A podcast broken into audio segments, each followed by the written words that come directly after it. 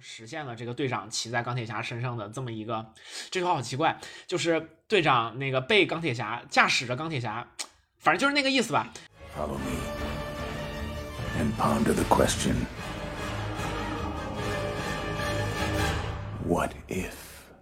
听众朋友们，大家好，欢迎收听本期维喵评话，我是 AC。我是喵晨。我是维欧，本期节目呢，我们要聊什么呢？这期要聊 What If，那我们这帮人都是口前体正直，一边口口声声的说漫威狗都不看，尤其是口口声声说捍卫者砍掉了之后，就电视平台永远不可能出现好的漫威的剧了，然后咔咔咔全做了，每一部新的我们都做了。我们每一次做的过程中，其实也没有给特别高的评价嘛，对吧？除了洛基以外，还有一点我一定要吐槽，吐槽大家也吐槽我自己，就是我一直梦想，就是在我死之前能够把捍卫者系列在微妙评话上推出来，作为一个系列节目。但是很遗憾的是，目前为止我们连一期都还没有实现。然而，我们竟然把异人族做了神丑朋克。通过这件事儿，我彻底的承认了，就是自己确实有这个神丑或者说是神猎奇这方面的癖好。AC 老师发现了自己是一个抖 M，这个系列的话呢，是跟随着漫威电影宇宙在第四阶段结束之后，呃，首发的这个电视剧计划当中的其中一环。而这一部呢，也是目前为止首发的这几部剧当中唯一一部是以全动画形式放出的。应该是第三阶段结束吧，第四阶段的开始。垮了，我的天呐！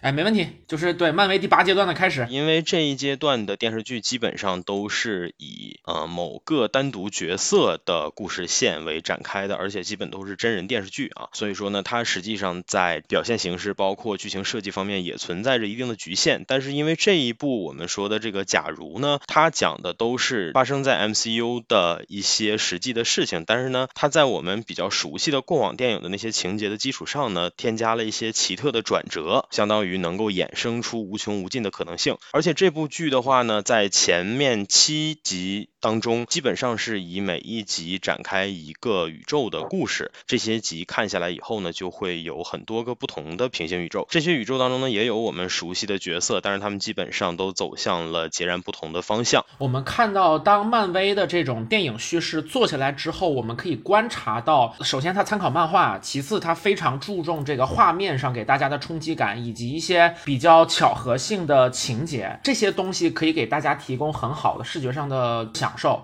但是或多或少也会存在一个，就是整个故事建立在一些比较关键性的巧合上。那 What If 本身呢，其实也是对这种叙事的完整性的一个侧面的补充。它用 What If 的这个基本设定来告诉大家说，其实在之前漫威的所有电影当中所发生的事情，并不是所谓的板上钉钉的，而是有很多个确实带有巧合性的瞬间而决定的。所以说，在这样的故事当中，我们就可以看到，其实很多奠定了这些角色重要的故事以及人格发展的那些情节，它都是有可能发生转变的。而当他们发生转变之后，整个的故事因而也就会变成另外的一个样子。这点哈，其实有点像是好莱坞吐槽自己的这种一个传统。就比方说《星球大战》当中，大家觉得原力的设定、光剑和绝地武士的设定非常不科学，然后故事当中就会让那个韩索罗直接来吐槽这一点，观众就会觉得哦，原来他们跟的想法跟我们是一样的。我觉得这种 What If 的一个叙事方式呢，也有一种一定程度上贴合观众的想法的这么一个前提，就是让大家看看说，哦，原来这些事情都是有很多巧合性在里面的。那如果说发生一些别的事儿，这个故事会不会变样呢？然后来展示这种新的可能性。我我觉得还有一点是，就就不说电影或者电视剧了，咱们自己有时候想的时候就想，哎，如果当年我不这样，我选择另一条路，我的人生会不会有不一样的？如果老连那一次没有辞职，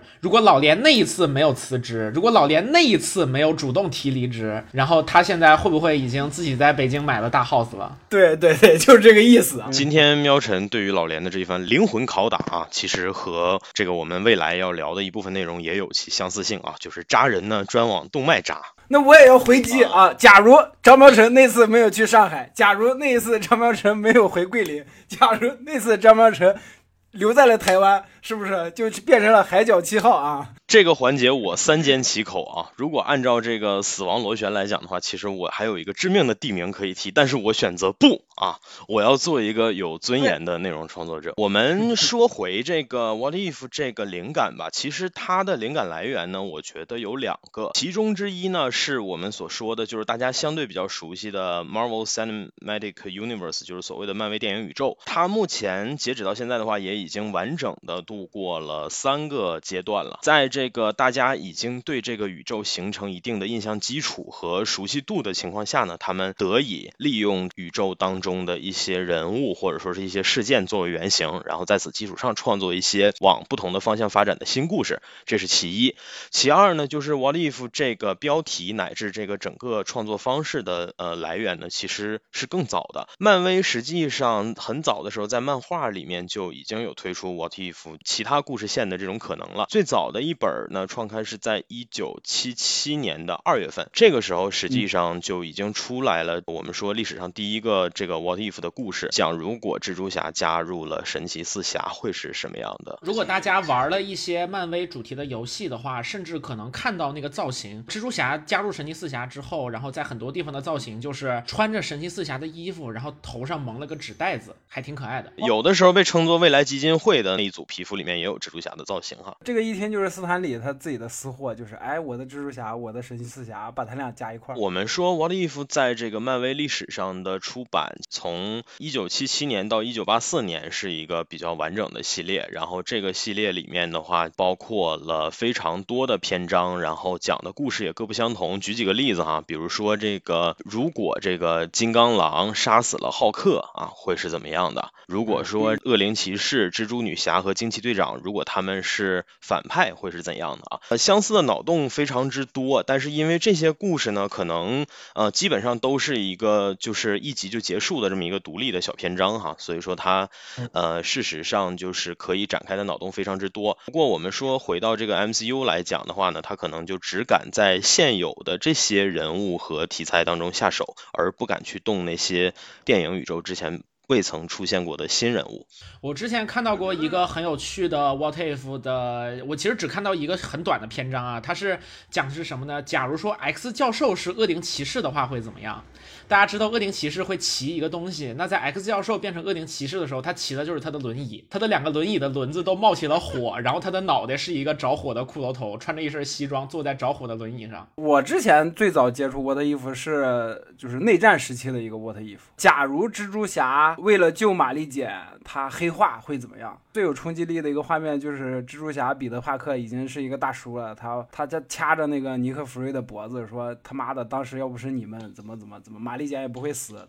哦，对对对对，说假如玛丽简死了，蜘蛛侠会不会黑化？说到这儿，就是我觉得，就是你像漫威跟 DC，他们好多异世界的故事，其实也可以说是 What If，只不过他们没有打上 What If 的那个标签。你比如说之前最受欢迎的，就是大家最受好评的《木狼寻香》，就相当于是一个 What If。就如果要加上 What If 标题的话，就是假如复仇者全灭之后，老狼老狼罗根会是什么样的生活？还有就是大家都很喜欢的那个超人的一个短片，叫什么来着？我和超人还是什么？哦，对。好像叫超人秘密身份，我我感觉如果要说的话，其实他们都是 What If 的系列，在大家心里面知名度非常高的一个 DC 的系列，那就是不义联盟，很多人都是不义联盟入坑的。然后整个不义联盟的故事就发生在一件事儿的基础上，那就是假如说小丑把 Louis Lane 给给杀了，然后接下来呢，超人非常愤怒的把小丑捅了个对穿，接下来整个的世界就变成了由超人统治的样子，这是一个非常典型的 What If 的思路。查了一下这。这个 What If 系列漫画的出版史哈，和那些刚才大家说的不叫这名的，我觉得可能最大的区别就在于说，刚刚大家列举的那些呢，多半都能够形成一个非常独立的系列，而且它基本上创刊以后是持续连载非常久的，就相当于我讲同一个宇宙的故事，但是这个故事呢蔓延了很多章，甚至到后面就形成一个比较大的系列了。我们说这个漫威最早出版 What If 的时候呢，What If 这个名字本身就领的是一个系列，然后这个系列的每一章。节里面可能讲的事情，讲的是单独的某一个事情的可能性。大家都吐槽美漫就是系列特别乱，都看不懂。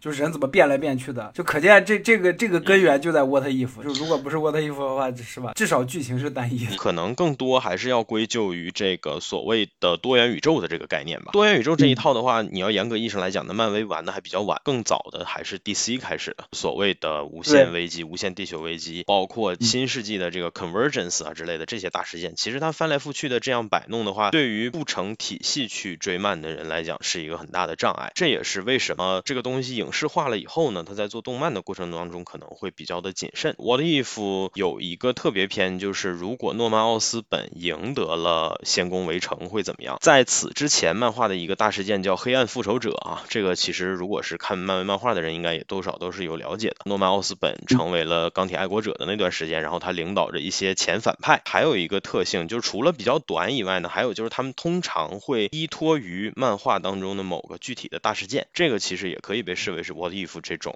创作的一个比较标志性的一个特征。但其实本质上还是因为，就是我觉得是老而不死，是为贼。我说难听一点，这种跨越几十年的长篇连载会出现的问题就是很多。比方刚刚提到《无限地球危机》，确实是那个会增加很多大家辨识的难度。但《无限地球危机》本身是一个很好的故事，同时也确实解决了当时 DC 很多多元宇宙的问题。当你讲完了一个故事之后，大家想看更多的故事，你就必须要持续的做文章，然后它天然的会出出现这样的问题。简单的说一下这一季的假如都讲了些什么故事吧。相信就是听我们节目的大家，其实多半也都已经看过了哈。第一集的话呢，他把时间线锁定在原电影美队一的那个时间段。如果当年佩吉卡特，也就是美队的爱人，他如果成为了美国队长啊，实事实上是英国队长，会是怎样的情况？那么第二集就是我们所说的黑豹星爵，有一定的缅怀意味了，因为呃，我们都知道这个黑豹的扮演者查德维克·博斯曼老师呢已经去世了啊。那么这一部分的话，主要其实就是第二集讲的就是，如果当年呃勇度来到地球带走的是少年的特查拉，也就是说本该成为黑豹的特查拉，如果成为了星爵是怎样的故事？第三集呢，其实讲的故事可能就相对的比较呃诡谲一点。如果复仇者团队在成立之前，成员就已经一一死掉啊，会是怎样的一个情况？尼克弗瑞要怎么样在这当中去进行斡旋？第四集的话呢，讲的主要是奇异博士啊，如果当年他成为，就是如果当年他出车祸的那个晚上死的是他的爱人啊，那么他会未来会通过什么样的方法，然后陷入怎样的危机当中？这是奇异博士的故事。第五集的话呢，主要讲可能比较掉价的一集啊，就是所谓的丧尸宇宙。丧尸宇宙呢，实际上在漫威漫画当中也早就已经出现过了。它其实基本上讲的也是一种侵袭速度特别快，然后扩散也特别可怕的这样的一种病菌，然后侵袭了整个啊地球，然后绝大多数我们所熟悉的那些英雄都变成了丧尸之后会是怎样的一番场景。第六集的话呢，主要讲述的就是黑豹当中的反派，普遍人气还比较高的 Killmonger，也就是所谓金钱豹。如果他和托尼斯塔克啊成为了朋友，会是怎样的情况？这一集的话，时间线是锁定在钢铁侠一。开始的那段时间，第七集的话呢，时间锁定在雷神一啊，但是他讲的呢，就是说如果当年呃洛基和雷神没有一起长大，而是雷神变成了一个热爱派对的这样的一个人。第八集和第九集呢，相当于是这个系列的收尾。很出乎大家意料的是，他把前面这几集每一个宇宙当中的那个主角都聚集到了一起，而这个事情呢，就是由每一集开头的旁白的观察者所完成的。观察者把大家召集到一起，然后来对抗这个奥创。奥创呢，在这个系列里获得了所有的无限宝石，并且他成为了整个这一季的总 BOSS。最后那个收尾，我感觉他们好像砍了一集，就砍了卡莫拉那一集。就是他们在组建那个队的时候，一个组成角色是那个拿了灭霸的那个双刃刀的那个卡莫拉，跟着一个直接穿着反浩克装甲的那个钢铁侠。然后托尼就说：“嗯，是是。”然后监视姐说：“不是你，托尼是卡莫拉。”那么总的来讲的话呢，这一季其实就描绘了上述的这些内容。个人感觉吧，如果满分十分的话，我最多能给到七点五。我能给到个七点九到八点二吧，就这个区间上下波动。我其实也差不多，也是一个七十来分的一个水平。但是我个人情感上还挺喜欢的。我个人情感也很喜欢，就是没有到那种特别完美的地步，但是有些点还是挺戳人的。开门见山的说吧，就是我为什么给的分数还是不是特别的宽容哈。首先呢，我觉得这个 What If 本身像我们刚刚所描述的那些本该呃形成的感觉，就是它的情节尺度其实应该是更加大的，因为角色都朝着不同的方向发展，有很多相当于直接是走了弯路了啊。他本该塑造出的是更加震撼的感觉，但是实际上我看下来呢，我没有感觉到非常的震撼。它里面描绘的这些内容啊什么的，我会感觉到有趣味，但是不至于说让我拍手称快的那种。究其原因的话呢，我觉得其中有一个很重要的点，就是他选择的这种视觉呈现形式。当然了，这个也是碍于成本哈，他选择了其实现在相对比较普遍的一个三选二动画的这么一个形式来做这里面的这些角色呀之类的。就尽管说他让绝大多数角色的演员都回归配了音，但是这个画面总体啊之类的这些呈现给我的感觉呢，我觉得还是有点失真吧。说我看的过程当中还是有很清醒的意识，觉得哎呀这些东西可能不太能够让我带入的进去，就是因为看着看着就觉得哎呀有点假或者是之类的。他也许这就是他的用意哈，也许他就是想让我这样觉得。哎，是不是因为就是老跳戏，老觉得你进入不了他们那个世界，因为你觉得他他这个就就是假如。虽然说他是假如，就是也就意味着他不会跟原版是一模一样的，人物啊什么的都不会是。还有一个因素就是这些人物之所以让我有深刻的印象，或者让我觉得喜欢，恰恰是因为他们身上有一些特质是很关键的。我们说不同的人来写复仇者联盟的剧本，它出来的效果确实就是不一样的。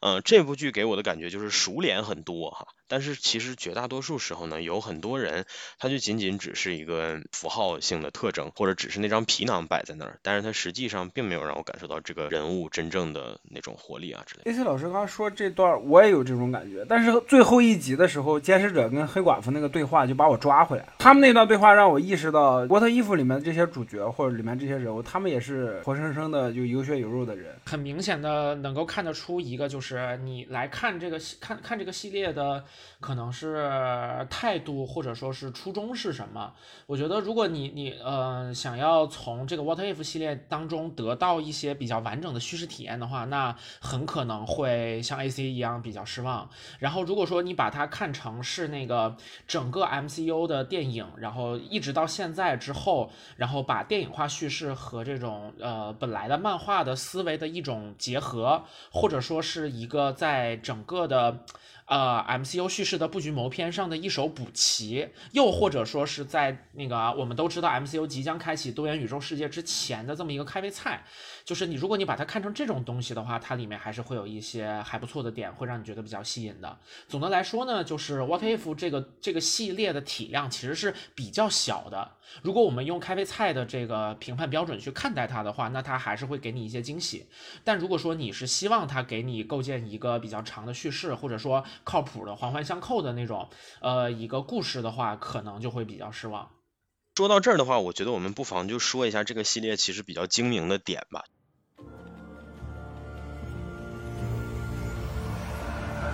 Time.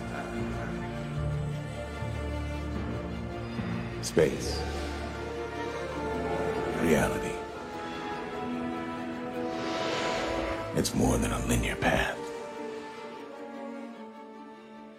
我在看之前呢，我就抱的就是看一个类似于小故事集这样的感觉，因为每一集讲的是不一样宇宙的事情。我没有想到他最终竟然也会选择把它们串联在一起，选择把它们串联在一起这个操作呢，其实这个设计是有意思的，很大程度上挽救了前面几集某些地方，就像我刚才说的带来的那种无趣感或者说是失真感。最后这两集实际上编排还是挺精彩。如果电影按照这个来拍的话，甚至可能收获的评价。也会不低，我不这么感觉，因为《What If》这个系列，就这个动画系列里里面有些剧情太太诡异了。我指的是后面那个大战那两集，前面的肯定不能那么拍嘛。大战那两集是真精彩，尤其是第七集的时候，结尾的时候还留了一个悬念，突然奥创就出来了。我那块还在想，哦，这块可能就是雷神这个宇宙就会有奥创，后面可能讲其他的故事，结果。第八集、第九集的时候，就像你说的，他们收起来了，就他们集集合成了一个小队。在微观视角，或者说在这个这种小短剧的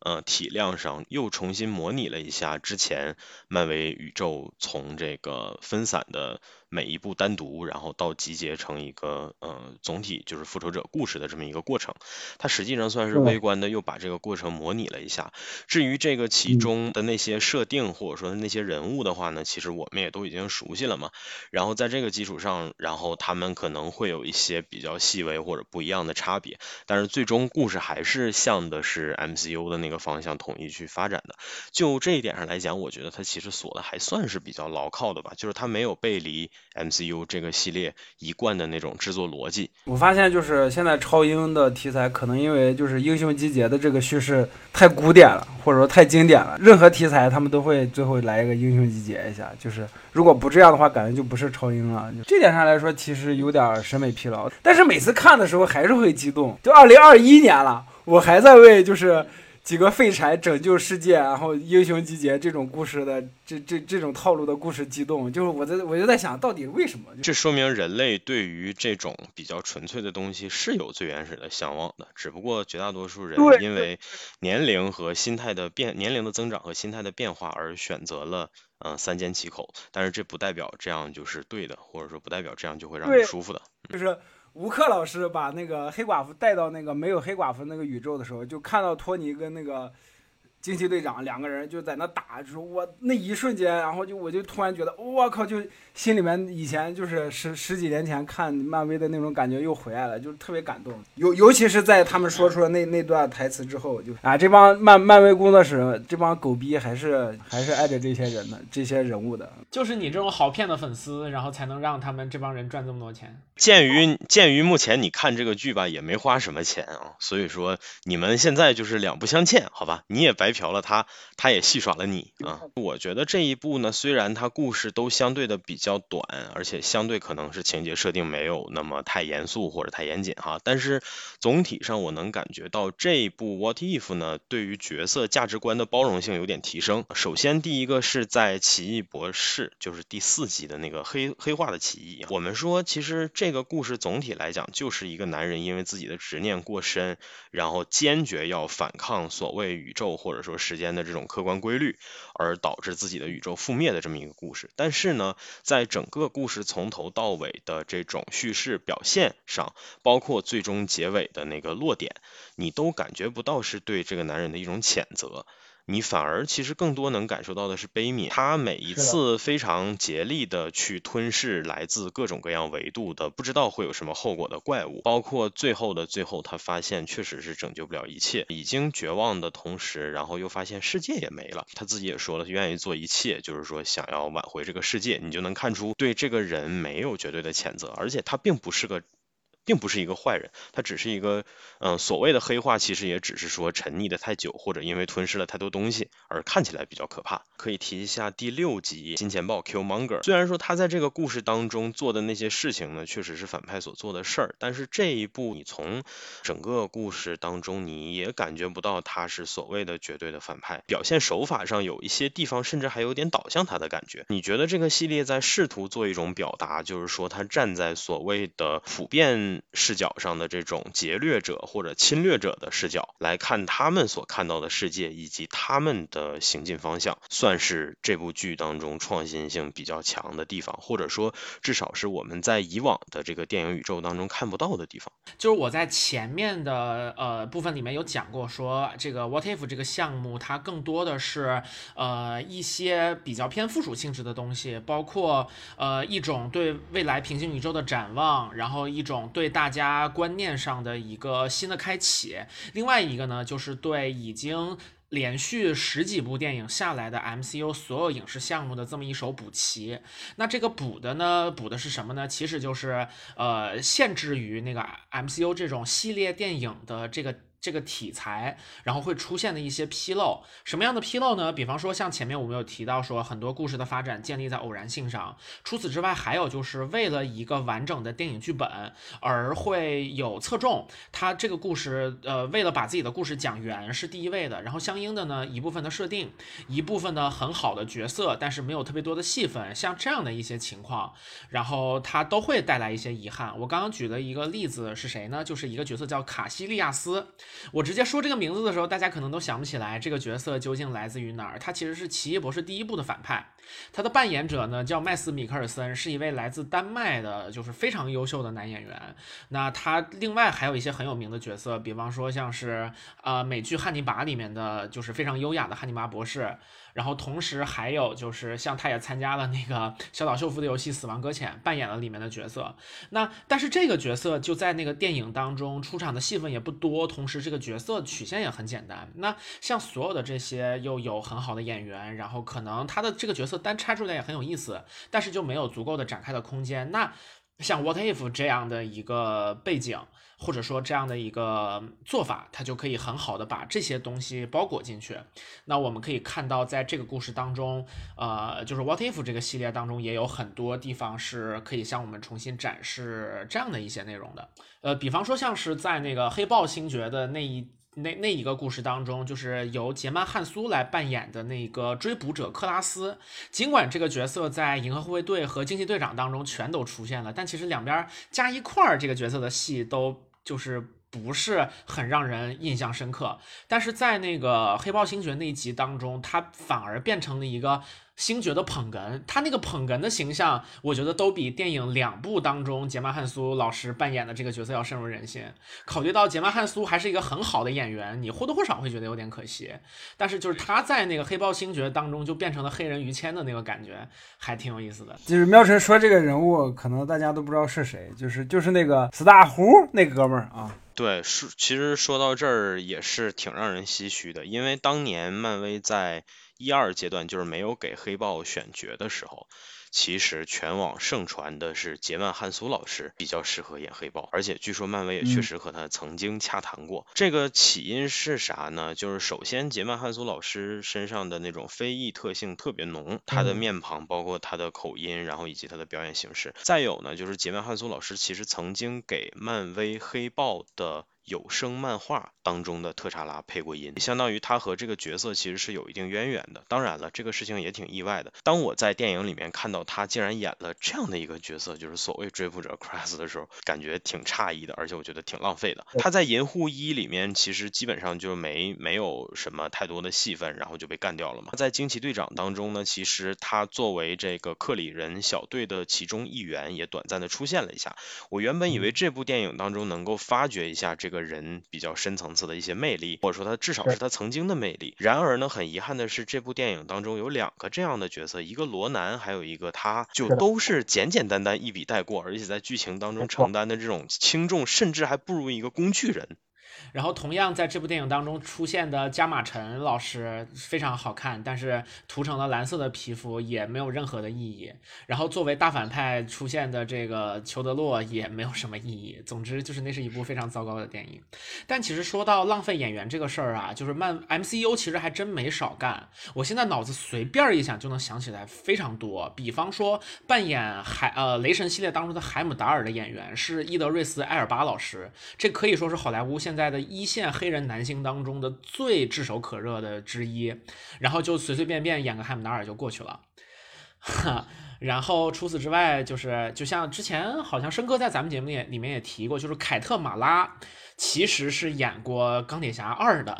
这个可能大家如果不找都想不起来他究竟是在哪出现的。然后还有像城市预告片系列经常吐槽的就是 MCU 的一次性反派，然后那些一次性反派，尤其是第三阶段，很多都是非常棒的演员，比方说科特罗素，然后那个迈克尔基顿，然后包括我们都知道的大魔王凯特布兰切特老师，这些都是一次性就用完就没了。然后我觉得像是那个 Q Manga 那一集就非常明显，就是他是想要再再次使用就是 Michael B Jordan 老师的个人气质。他作为一个非常有这种个人气质的一一个影星，其实一就是一次性出现之后就没有再出现了，还挺可惜的。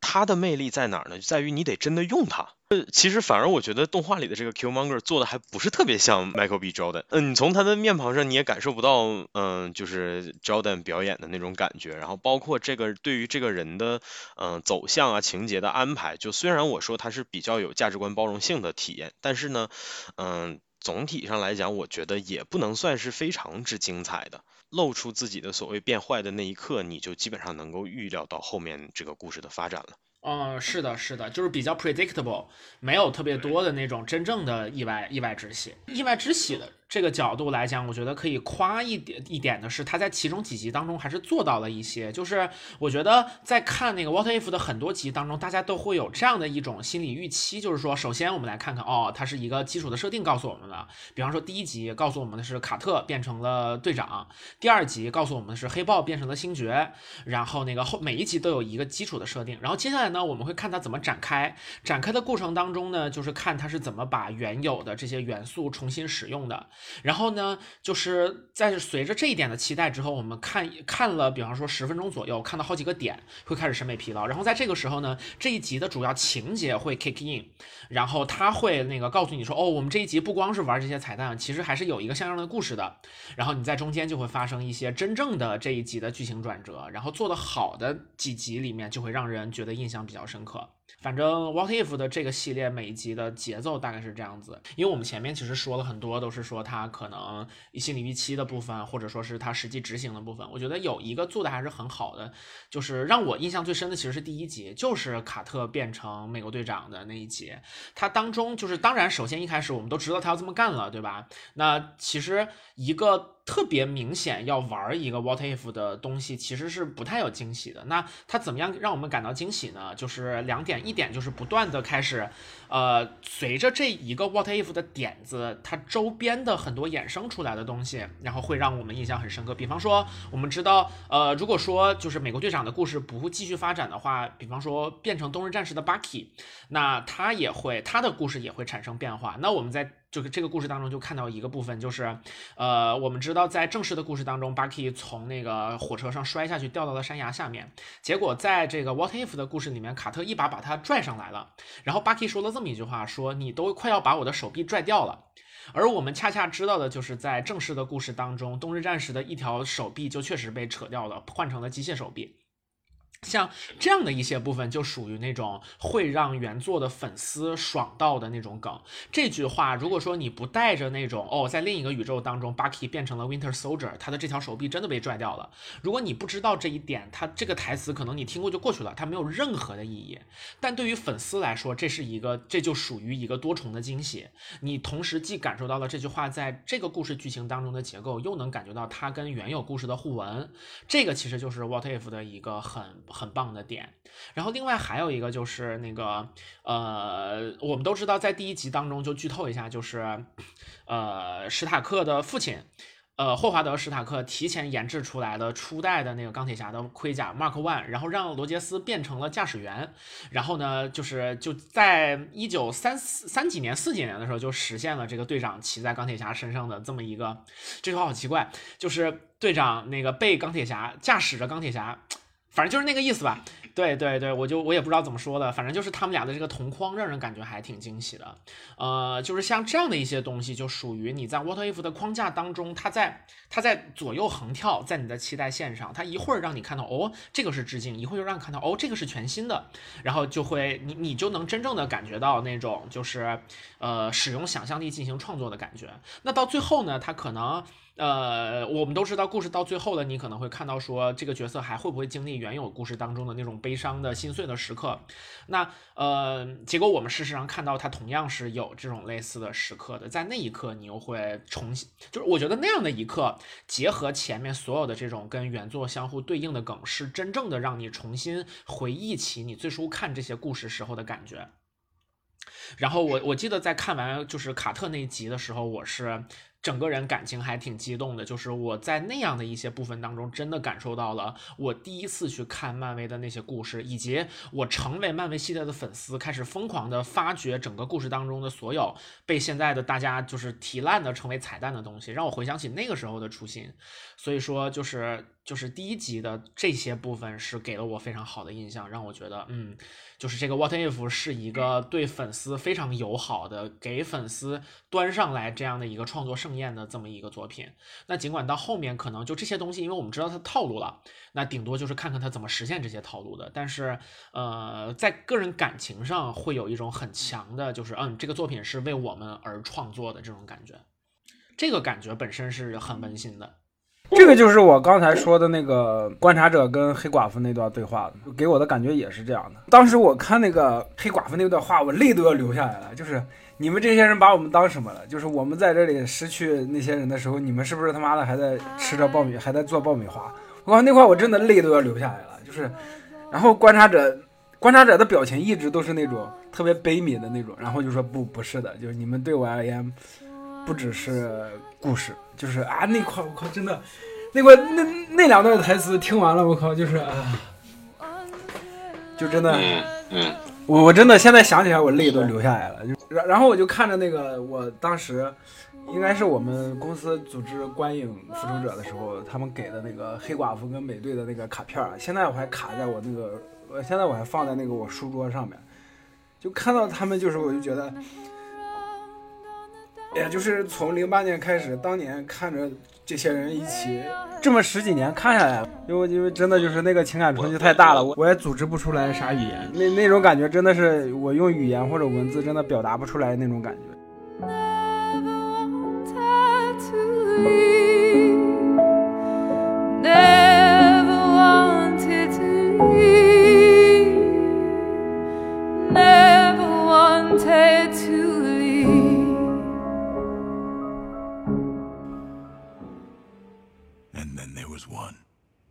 I won't go back there. My world is gone. You won, but I lost. I cannot interfere. interfere. Yeah, I know. We're just stories to you. We're not real. You watch us fight, win, lose. Tell me, did, did you make popcorn while Ultron murdered my friends and burned my world to the ground? You are more than that to me. Are we? You, your stories, they are everything to me. Then fix my world. I can't, Natasha. I'm not walking through that door. Well, the door was more of a metaphor anyway.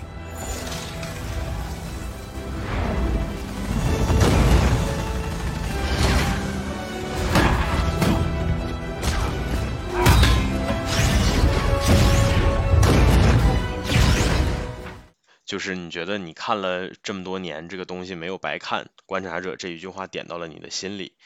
就是就像我们目前虽然已经不再期待更加具有穿透力或者具有震撼力的漫威作品，但是每当我们想起这些人物、这些角色的时候呢，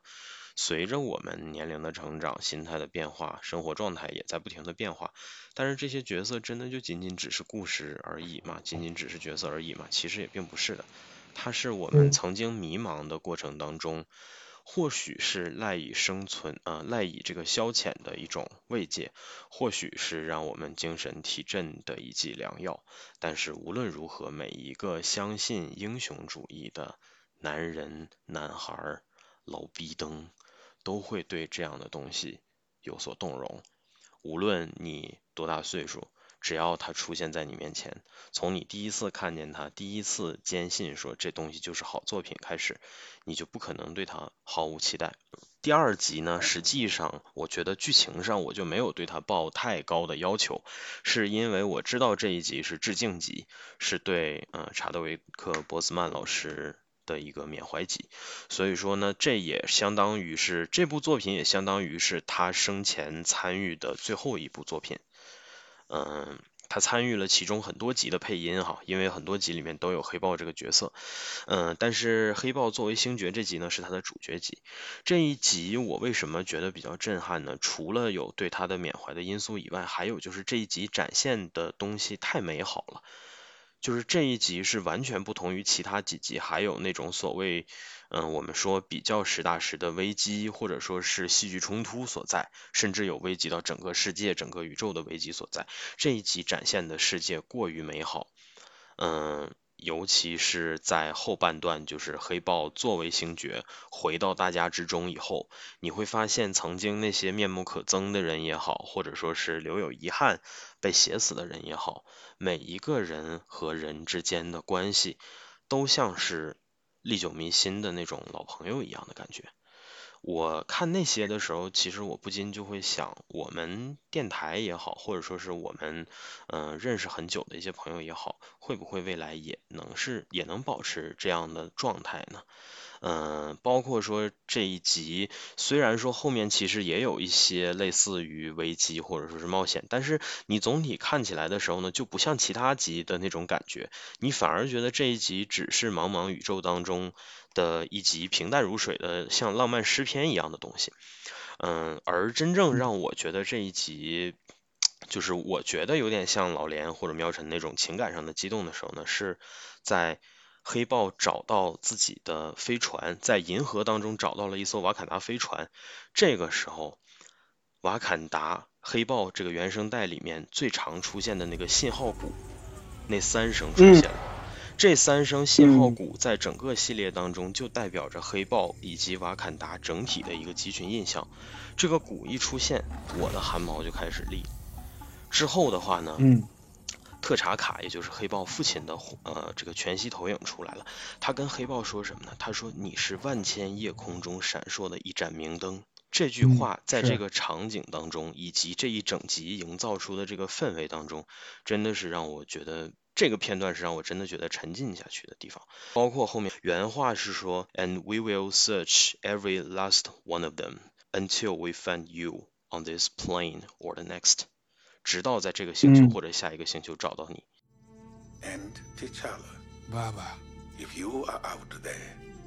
you are one bright, burning light in the night sky of billions. And we will search every last one of them until we find you on this plane or the next. 在非常年幼的时候，黑豹就离开了瓦坎达，而 嗯、呃已经成年，甚至于说黑豹其实已经完全在银河当中拥有了自己的生活，而且很明显的是，他不可能再回到自己曾经的家乡了。但是在这样的情况下，一个成年人看到一封这样的家书所带来的那种感觉，我觉得可能每一个身处在外的人，或许都会有一点共鸣吧。不管说你实际的和原生家庭或者说和原生环境的相处状态是怎样的，不管你是否回得去，不管你是否想回得去，这一集不仅仅是拿着查德维克·博斯曼作为这个幌子在缅怀，而它其中描绘的这种状态、这种氛围，就是一种非常温和，在以往的 MCU 当中可能不太能够找得到的感觉。所以这一集给我的感觉是尤为独特的。而它最终结尾的时候，所谓的 ego 来到地球找到了普通人彼得奎尔，这个是这个会把地球引领到什么样的境地，对于我来讲甚至都不是很重要了。就是我整个看这一集的时候，我的脑海已经完全沉浸在前面那一通了。嗯、尤其是当你看到黑豹真的以自己的一直以来所向往的那种，其实我们说是偏理想主义，甚至于说有点幼稚的那种想法，或者说是心智，以那样正直高尚的呃形象，然后影响了身边的每一个人，形成了这样一个相对比较和谐的环境，这些都让我为之动容。嗯，这是我总体上来讲，我觉得这几集当中，可能这一集的情感的这种氛围描描述是最符合我对于这类作品的一个比较高的期望的。AC 老师说这个信号鼓，我突然想起一件事儿，就是当时黑豹那个电影上映的时候，大家都不理解为什么美国黑人就是非裔美国人都那么激动的去看。第二集这个信号鼓一响，就我我就突然就是理解了，就是那帮就是美国那些非裔黑人为什么就会对非洲有那那样一种特别奇怪的，也不是说奇怪吧，就大家都有的那种对于自己起源之地的那种向往。就是那个信号鼓一响，就意味着那是我的家，那是我的家乡，或者说那是我来，那是我来的地方，那是我我们整个族群起源的地方。那是一种感觉，是一种刻在 DNA 里面的东西。我说的稍微玄乎一点哈，其实我们今天教会也刚刚讲完这个所谓的灵魂还有身体三三三位一体的这个事情，就是我觉得这个信号谷带给人的感觉，其实就像刚刚连老师说的这种，不基于自己是否生在那儿，但是你就是会有这种汗毛一竖，或者说是这种兴奋感，这个其实相对来讲说明这个谷。它至少不说它本身有灵，但它至少传递出的感受，你的感受这东西是有灵的。这个东西一想起来，代表的就是你未知的，但是你很向往的那个方向。这是这东西能传递出来的感觉，嗯。所以说在这里也，嗯嗯。这个小老图，我们黑豹的整个配乐的这个制作班底哈，包括参与了原声带歌曲创作的这些人，嗯，虽然他们不都是来自于这个非洲哈，但是他们其实也尽其所能吧，嗯，把这个呃歌曲也好，或者说是插曲配乐，嗯，都尽可能的用这些东西就能够营造出一个嗯，我们说这个充满灵性和魅力的瓦坎达世界。第二季也的确就是有点太过美好了，就像你说的，你一看就知道这事儿在主宇宙是不可能发生的。对我一直我一直在想，哎，没有什么不好的事情吗？没有什么不好的事情吗？但是就是这种太过于美好的乌托邦式的那种叙事，就反而给人一种特别好的感觉，就是那种如沐春风的感觉。然后，然后因为我是因为我下载的时候。我第二集我那个片源不知道为什么第二集跟第四集先下下来了，其他的死活种子找不着，所以我就先看了第二集，然后再看了第四集。你知道我刚看完第二集，然后我再去看第四集，我的天呐，那个刀子给我插的我都想死。就就是就是，我就看着奇异博士，就史大不是史大顿，史传奇老师一次又一次的啊，不行，我要救他，我要救他，我要救他。那段蒙太奇就跟个小李飞刀一样，啪啪啪啪，全往我身上扎。就尤其是你越熟悉这种故事的范式，你就越知道迎接他的不会是一个好的结局。说实话，就是我看到他披风长成那个形状的时候，我就知道这个故事不可能是一个所谓的 happy ending 了。第四集看完就一种感觉。那就为啥呢？就何必呢？就哎呀，就。No, Stephen, what is going on? You, you can stop this. Please, fix this. The same way you fixed Christine. I was wrong. I. You were warned. I know, but the world, the world shouldn't pay for my arrogance. I read about you, sensed your presence. You're a god. You can undo this. I'm not a god, and neither are you. Then punish me, not the world, not Christine. Honestly, if I could fix this, if I could punish you instead, I would. But I can't interfere. You, more than anyone else, should understand that meddling with time and events only leads to more destruction. No. No! I didn't mean for this to happen!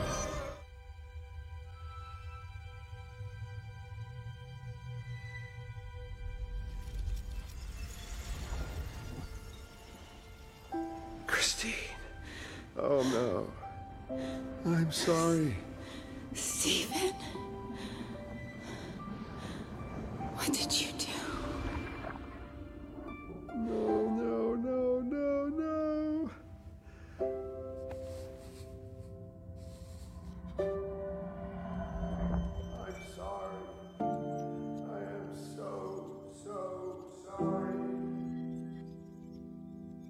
怎么说呢？就它其实是一个非常城市上非常老套的故事，你就能能想到类似的这种故事。其实说实话，在之前各种各样的电影里头也不是第一次出现了，甚至在一些解谜游戏里出现。就是这个故事的叙述视角，它并没有谴责的意味，反而是让你充分的能够跟他共情。这也就导致了说，整个这个故事结束以后，你。几乎就是完全跟他站在了一边儿，然后在这样的情况下，他最终把这个世界已经压缩成了一个水晶球。你以为这就结束了，结果没想到后面他竟然还有戏，竟然还被观察者又找回来了，而且还有对，就是就相当于说这一集插的刀再多，它就算是变成了一个所谓的空虚的东西，但是它最终你发现竟然还有处安放。我觉得其实他这一季真要说哪儿比较仁义或者比较好，可能也就是通过这种不停的反预期吧。就是这个剧在反预期这一块还是有点有点东西的啊，可以这么说。那这个好的部分我们这夸也夸完了，感动也感动完了，但是我必须得说一下，我要严重的吐槽一下这个所谓丧尸宇宙啊！等会儿第三集就这么被跳过去了是吗？就 汉克皮姆屠杀 MCU 嘛？也也算是比较有意思的嘛。但是其实我没有感觉到这一集有什么嗯。相对就是特别出色或者之类的地方，可能你说稍微让人有点惊奇的，可能也就是最终尼克弗瑞是怎么战胜他的。但是当我看到他分身的时候，我就知道这肯定就是洛基的活嘛。但我没反应过来，我以为那是立体立体投影啊。这一集有点偏恶趣味，其实稍微就是这一集我觉得。这集的恶趣味和可能和这个所谓的丧尸宇宙不相上下吧？我觉得它其实描述的都是团灭剧情，或者是在这样的背景下之类的，有点猎奇的感觉。嗯，我觉得唯一让我有点那什么的，就是他把 Betty Rose 这个人物重新给拿出来了。因为我其实，哎呀，这这个就不多说了，我们就不多不多讲了。对，但是我其实一直很喜欢 Betty Rose 这个角色。而且这样的话，我觉得其实传递出一个信息，就是版权问题可能。嗯，现在应该不算是很大的问题了，或许很快就能解决了。是，毕竟就是在那个上汽里面，恶煞也出来了，就是说环球那边的浩克系角色后面也许是对未来可期了。嗯，其实 Betty Ross 感动的还有一个地方，就是也不全是感动吧，我觉得比较奇怪或者说比较新奇的，就是因为无敌浩克系的。角色，甚至包括这部电影本身，其实在以前是 MCU 一直想要雪藏掉，或者希望大家忘掉的东西。行吧，我先说这个丧尸宇宙这一集缺德在哪儿哈？就是第一个是我们刚才已经提过了，就是很多其实是比较有辨识度或者比较有个人魅力的角色，嗯，在这一集就完全的沦为所谓的道具人了啊！我说的不是那些变成丧尸的啊，变成丧尸我是可以接受的，我说的是那些明明一开始好好的在队里，然后在过程当中被各种各样稀奇古怪的理由砍掉的角色啊，就是被变成丧尸或者干掉的角色。就是我能接受这种基于恐怖片或者基于丧丧尸片做出的一些比较有恶趣味的这种安排，但是问题就在于说，嗯，你原本其实在这所谓的四十分钟或者一个小时的时长内，你是可以做的更精彩的，我都能想到更精彩的写法。啊，所以说。这一部分我是稍微不太满意的，还有一个点就是我觉得他对于旺达和幻视这两个人的恶意有点太大了，尤其是幻视啊，嗯，这一整季旺达幻视加上之前 MCU 里面所有的这些他的相关的情节都没有这一集对于幻视这个角色的抹黑来的大。啊，嗯，虽然说它是一个人工生命体，然后它也不依照人类的逻辑去思考、去行动，但是这种事情呢，你还是最终我觉得创作嘛，你最终还是要放在让不让观众舒服或者让不让观众炸舌的这种角度去看。像这一集的话，幻视的操作就是完全属于让观众觉得他是不是造他的时候忘了装脑子了，会有这样的感觉。就对吧？你作为一 个你作为一个已经非常健全的人工生命体，你怎么能比贾维斯还蠢呢？况且人家贾维斯其实根本就不蠢啊！所以说，就是这个地方其实我觉得是相当低能的。嗯，包括这一集你所谓的想要做丧尸，但是其实说实话，基于 MCU 本身不敢做 R 级内容的这种限制，就决定了这一集没有办法就是真正的能够达到大家期望的那种丧尸片的那种效果。就是我我我我最想吐槽的就是为什么要让黄蜂女黄蜂女名字叫什么我都想不起来了，就是为什么要让黄蜂女变大然后再去变丧尸丧丧丧丧尸啊？就是为什么？就是你们你们这帮人就是就是就是幻视没有脑子也就算了，你你们彼得帕克啊这帮人也没有脑子吗？就是 就是你感觉那一段其实就是想要硬凹一个他牺牲自己掩护大家撤退的这种。嗯，就是强行感动你的情节，但是实际上好像也并没有感动你。对，就只最后只是觉得你们在干嘛？就是哎呀，就。然后喵晨给了我一个最终的可以理可以和他和解的解释，就是这毕竟是 What If 嘛，对吧？不是主宇宙，所以这个宇宙的人如果不这么蠢，那他们可能也变不了丧尸。What If 毕竟我觉得本质上来讲就是提供一种异质化的体验吧。然后呃，它是一个很讨巧的行为，但这种讨巧的行为也决定了。的说，它其实比较难做一个完整的长的叙事，它更多就是一种甜点的这么一个体量。哎，这集结尾是啥？就是特查拉开着飞船，他们飞向瓦坎达是吗？差不多，就是剩下的这些幸存者，然后一起去向了一个暂时能够风呃能够暂避风雨的地方，就是这么草率的一个处理。无所谓了，就就是不重要啊，这集不重要，这集也就是为了最后面大战的时候能出来就秀个活儿啊。最后大战像那个扔扔垃圾，像那个泄洪一样的把这些丧尸都泄出来，就是这样的感觉。就是窜稀的宇宙会是什么样的啊？窜稀宇宙啊，那个窜稀宇宙可还行。知乎月饼宇宙啊，他妈的知乎月饼垃圾啊！可以，你这集别想上知乎了。你，我是觉得三选二这个事儿挺拉后腿的。我觉得还好，就是出来效果其实挺好，因为三选二技术美国那边比日本那边成熟多了。哎，也不是，也不是，就是他他们的制作，他们的工业工业水平就让他们的三选二的。出来的效果就很好。对，就是你懂我为啥说这个吗？就是因就是因为三选二现在太好做了，所以说我觉得这个形式有点影响。但是按照那什么的说法，就是按照比较嗯假装内行的说法，就是这个剧不是用其他几部电视剧省下来预算的边角料做的吗？那你如果从这个角度来讲的话，那它也就也就只能是这种形式了。但我感觉他做的做的也比《猎鹰冬兵》这种垃圾要好得多。那倒是，毕竟他没有给你那么大的期待，然后又毁掉你的期待。关键是《猎鹰与冬兵》，他那个摊子太大了，就是他想要去梳理的事情、整合的事情和表达的事情，都有的难度挺大的。然后就是 What If 的话，你每一集的你需要做的事儿，其实就就还挺简单的。那天萨萨还还跟我说呢，就说他觉得《猎鹰与冬兵》特别好。我说啊，你不觉得特别碎吗？就 就嗯。我觉得就是就是他他去做这些讨论这些问题的尝试肯定是好的，然后包括拿黑人去做美队什么的。但是你说就是这个是呃，比方说这种故事好好去写，他有做到他上限吗？其实其实很肯定还是在理想的水平当中是偏偏弱的。那这部分大家还有什么想要补充的吗？就是评价或者说是感受这一块儿。这这这就像苗晨说的，就就是个甜点甜点体量的东西啊。那我们就起下一趴啊。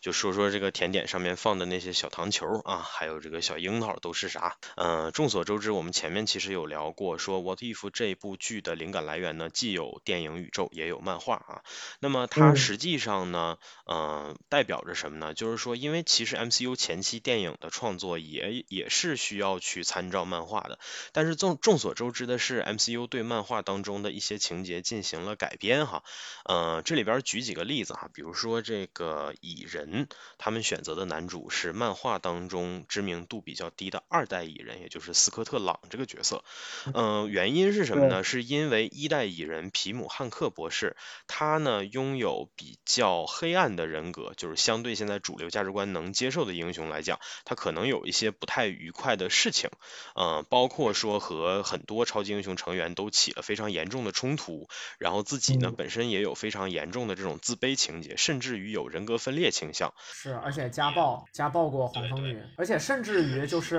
如果大家呃，就是在我们大家都很熟悉 MCU 的时候，就甚至一直到二零一七年左右，这是很近的时间了，在漫画当中，然后皮姆还跟奥创产生了一个融融合，变成了皮姆奥创，就是所以说他他其实就是一个负面的部分比较多的人物，所以说也没有把他做到那个初代的复仇者里面。嗯，所以说类似这样的情况呢，在漫画当中也是屡见不鲜的哈。包括托尼斯塔克有酗酒的习惯，嗯，所以说在影视化改编的时候，这些东西、这些漫画当中的原设定其实就被拿掉了，或者说被从轻处理了。而在这样的情况下呢，固然是好的，但是也就导致了说，可能有一些漫画粉丝会比较有辨识度或者比较认的一些设定，可能就被去掉了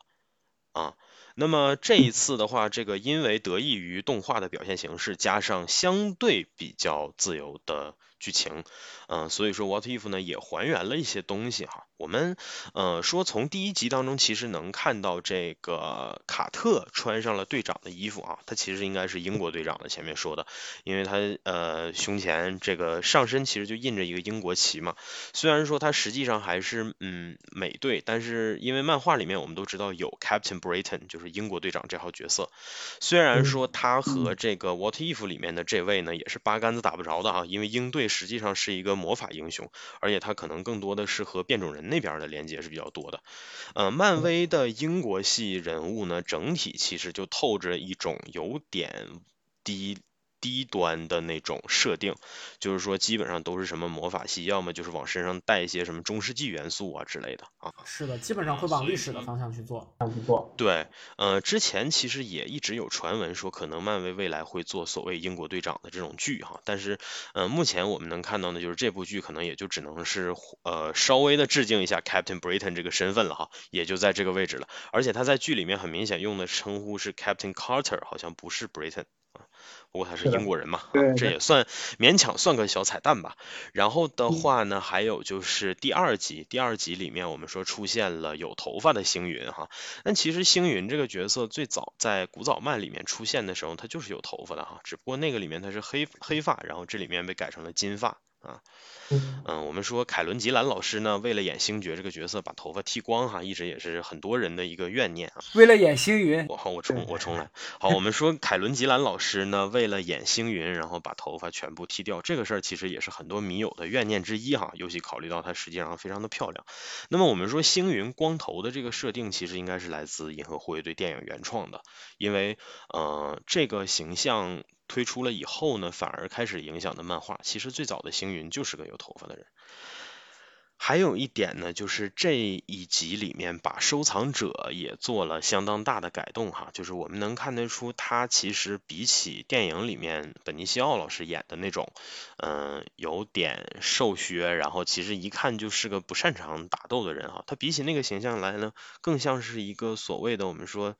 呃，像铁拳里面这个三岛一八那样的一个财阀的形象，就是他倾向于说脱光了膀子，身体力行的去跟你干仗啊，他是这样的一个存在。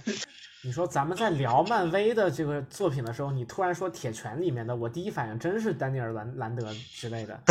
我不会提那个垃圾的，呸，嗯，是这样。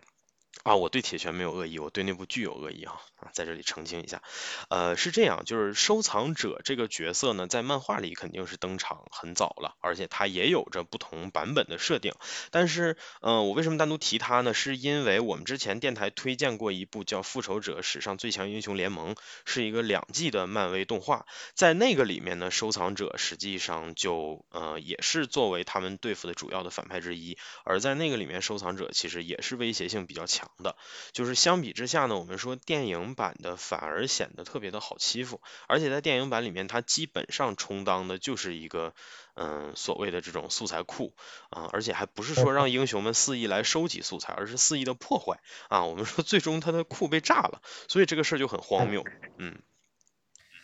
对它整体上来讲，电影当中是一个怪咖的那种形象，稀奇古怪的，然后有很多后手，但是你碰上真正的强者还是得怂，然后让灭霸一顿胖揍的这么一个角色。当然，就本尼西尔·多尔托罗老师毕竟是这个奥斯卡的，他好像拿过奖，所以说是那个对对，所以说这就是。就是诠释一个这样角色，肯定还是没有问题的。但是这儿就再次扣回到前面苗晨说的浪费演员的这一点了哈。这样的演员竟然演的是这么怂的一个人啊！对，说到浪费演员，更惨的一个是本金斯利爵士，就是钢铁侠三里面的那个哥们儿。你知道吗？他在上期里面确实又出现了，还是那种傻了吧唧的 那种那种情节，太气人了。算了，我都懒得提他了。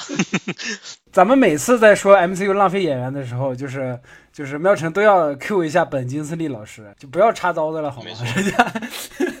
呃。这个这一集的话呢，还出现了一个比较熟悉的角色，就是霍华德鸭啊。霍华德鸭这个角色其实也比较有来头了，之前在漫威的这个银河护卫队的彩蛋当中也有出现，就是在收藏者的那个呃收藏库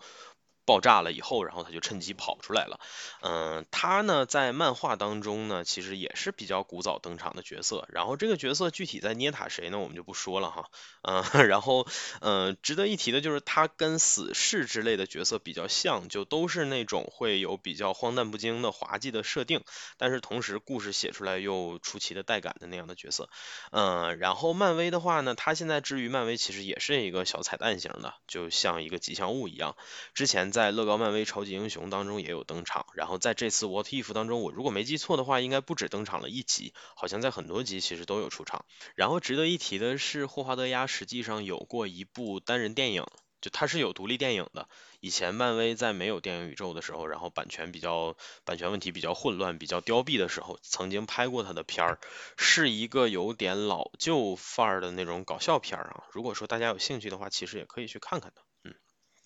然后的话呢，第三集我们说出现了这个皮姆博士，也就是我们刚刚提到的，然后他使用的是黄山侠的身份。这个的话呢，其实回归到漫画，就是皮姆还有一个称呼叫马甲王，就是因为他实际上有过 N 多不同的身份，呃，比如说像巨化人，然后比如说黄山侠这些称呼，在漫画里其实都是皮姆汉克，也就是一代蚁人使用的。代号汉克皮姆，汉克皮姆，对，这些身份都是呃汉克皮姆博士曾经使用过的身份。呃，黄山侠的话呢，通常来讲就是代表着他人格会分裂到比较激进或者说比较不择手段的那一面的时候，他会使用这个角色，以比较激进的方式打击犯罪。而我们说这个特性呢，在这一部当中其实也多少继承了，就是说他穿着这身衣服的时候，也是个反派嘛，对吧？包括黄山侠这个身份，其实在原本的电影里面也被设定成反派，但是其实他很帅啊，所以说，嗯，这一集其实目前来讲找出来的可能也就这么一个小彩蛋。呃，第四集的话，那个奇异博士，包括他披风的造型，以及他本身看起来比较，就是比本尼老师更加阴险，对，更加阴险、更加细瘦的这样的形象。他那个形象哈，其实很像是那个，就是我刚说阴险这个词儿，其实我脑袋当中想的是 sinister，他那个形象就很像 Mr. Sinister 的那个样子。是有点那感觉，然后我查了一下，嗯，就是漫画哈，因为有很多人说他这个形象是致敬德古拉伯爵，嗯，确实有点那味儿，但是实际上古早漫当中史传奇，也就是奇异博士，他的披风就是这个形状的，呃，这个事儿最早可以追溯到，嗯，我们说一九七七年，也就是 What If 的第四十期，这一期的标题叫做，呃，如果奇异博士成了。嗯，所谓的秘术之就就是成为了一个邪恶的秘术领袖，你可以这么理解哈。然后这一集封面上呢，其实就是相当于是一个黑化奇异的样子，他摆出非常扭曲的施法的姿势，然后呃狰狞的笑着，披风呢就像这个呃这一集当中展现的两边有两个尖儿的那种感觉。然后的话，他的披风是张开的，里面透出血红的几个。呃，形象，这其中应该包括梦魇，也就是他后来的反派，以及还有多玛木。那么说明这这个形象其实参考的也是嗯比较古早的这种，说明这个故事其实最早是有据可考的。不过很明显的是，漫威早期这样的故事里面玩的东西可能相对的还是比较邪乎的哈。啊，然后这一集呢就 被比较巧妙的改成了一个还带点浪漫、带点悲情感觉的这样的故事。这个这个问题是这样的，就是。这个呃不是这个现象是这样的，就是当时美国漫画在有一段时间，就那个法案海登法案吧，好像是海登法案不止影响了影视剧，影响了脱口秀，也影响了美国漫画。所以美国漫画整体有一个改变，就是二战以后，因为大家都不想看那些英雄了，他们都就开始做那种侦探的啦，什么就探险的啦，就那种呃印第安纳琼斯啊那那种东西了。然后，然后，然后就就各各种诡异的东西就慢慢的就出来了，你知道吗？就包括蝙蝠侠，蝙蝠侠有一段时间因为被说他跟罗宾有 gay 的倾向，然后就也开始冒险了，就也是那种乱七八糟的什么，就是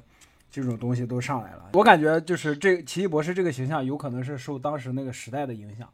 然后的话，我们嗯、呃就直接到那个第八、第九集，就说一下这个奥创吧。因为其实，嗯、奥创这个角色呢，在漫画里他本身实力是非常强的。漫画当中所谓奥创纪元的这个大事件也好，或者说再古早一点的奥创也好，其实威胁性都很高，比电影表现的要高。对，因为复联二当初说要做奥创的时候，大家就非常的期待。我觉得给复联二差评很大程度的原因，也是因为有一些原作的粉丝期待过高了，他们一听到奥创，觉得会是漫画当中那种就是末世背景，然后大家又搞时间循环，而且加上那个副标题都已经叫做 Age of Ultron 了，就大家觉得肯定就是全世界级别的事情。呃，结结结果结果就到最后副标题变成了奥创，也就一个礼拜。结果没有想到这个奥创，呃，没有想到 MCU 哈，竟然做东西做的这么束手束脚。漫画里面的奥创应该是电影里面灭霸那个级别的。差不多，它能够造造成的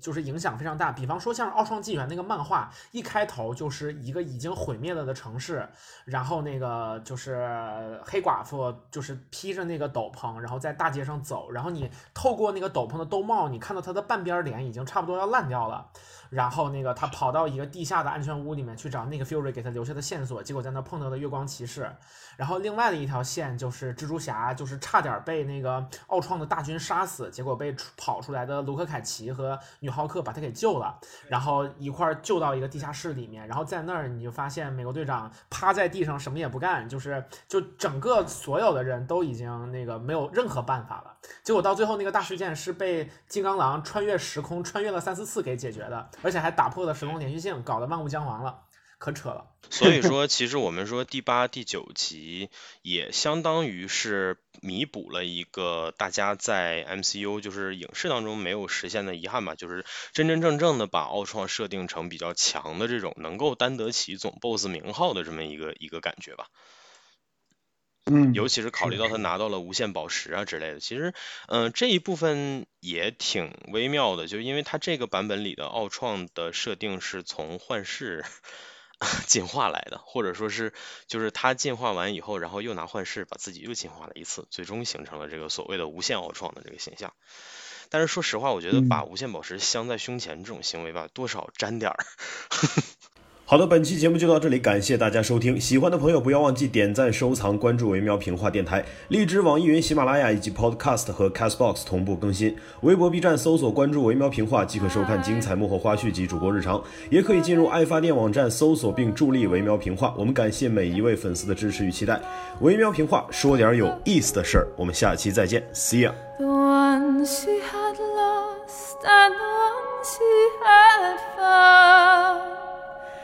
And the ones who had loved her the most. The ones who'd been gone for so very long, she couldn't remember their names. They spun her around on the damp old stone, spun away all her sorrow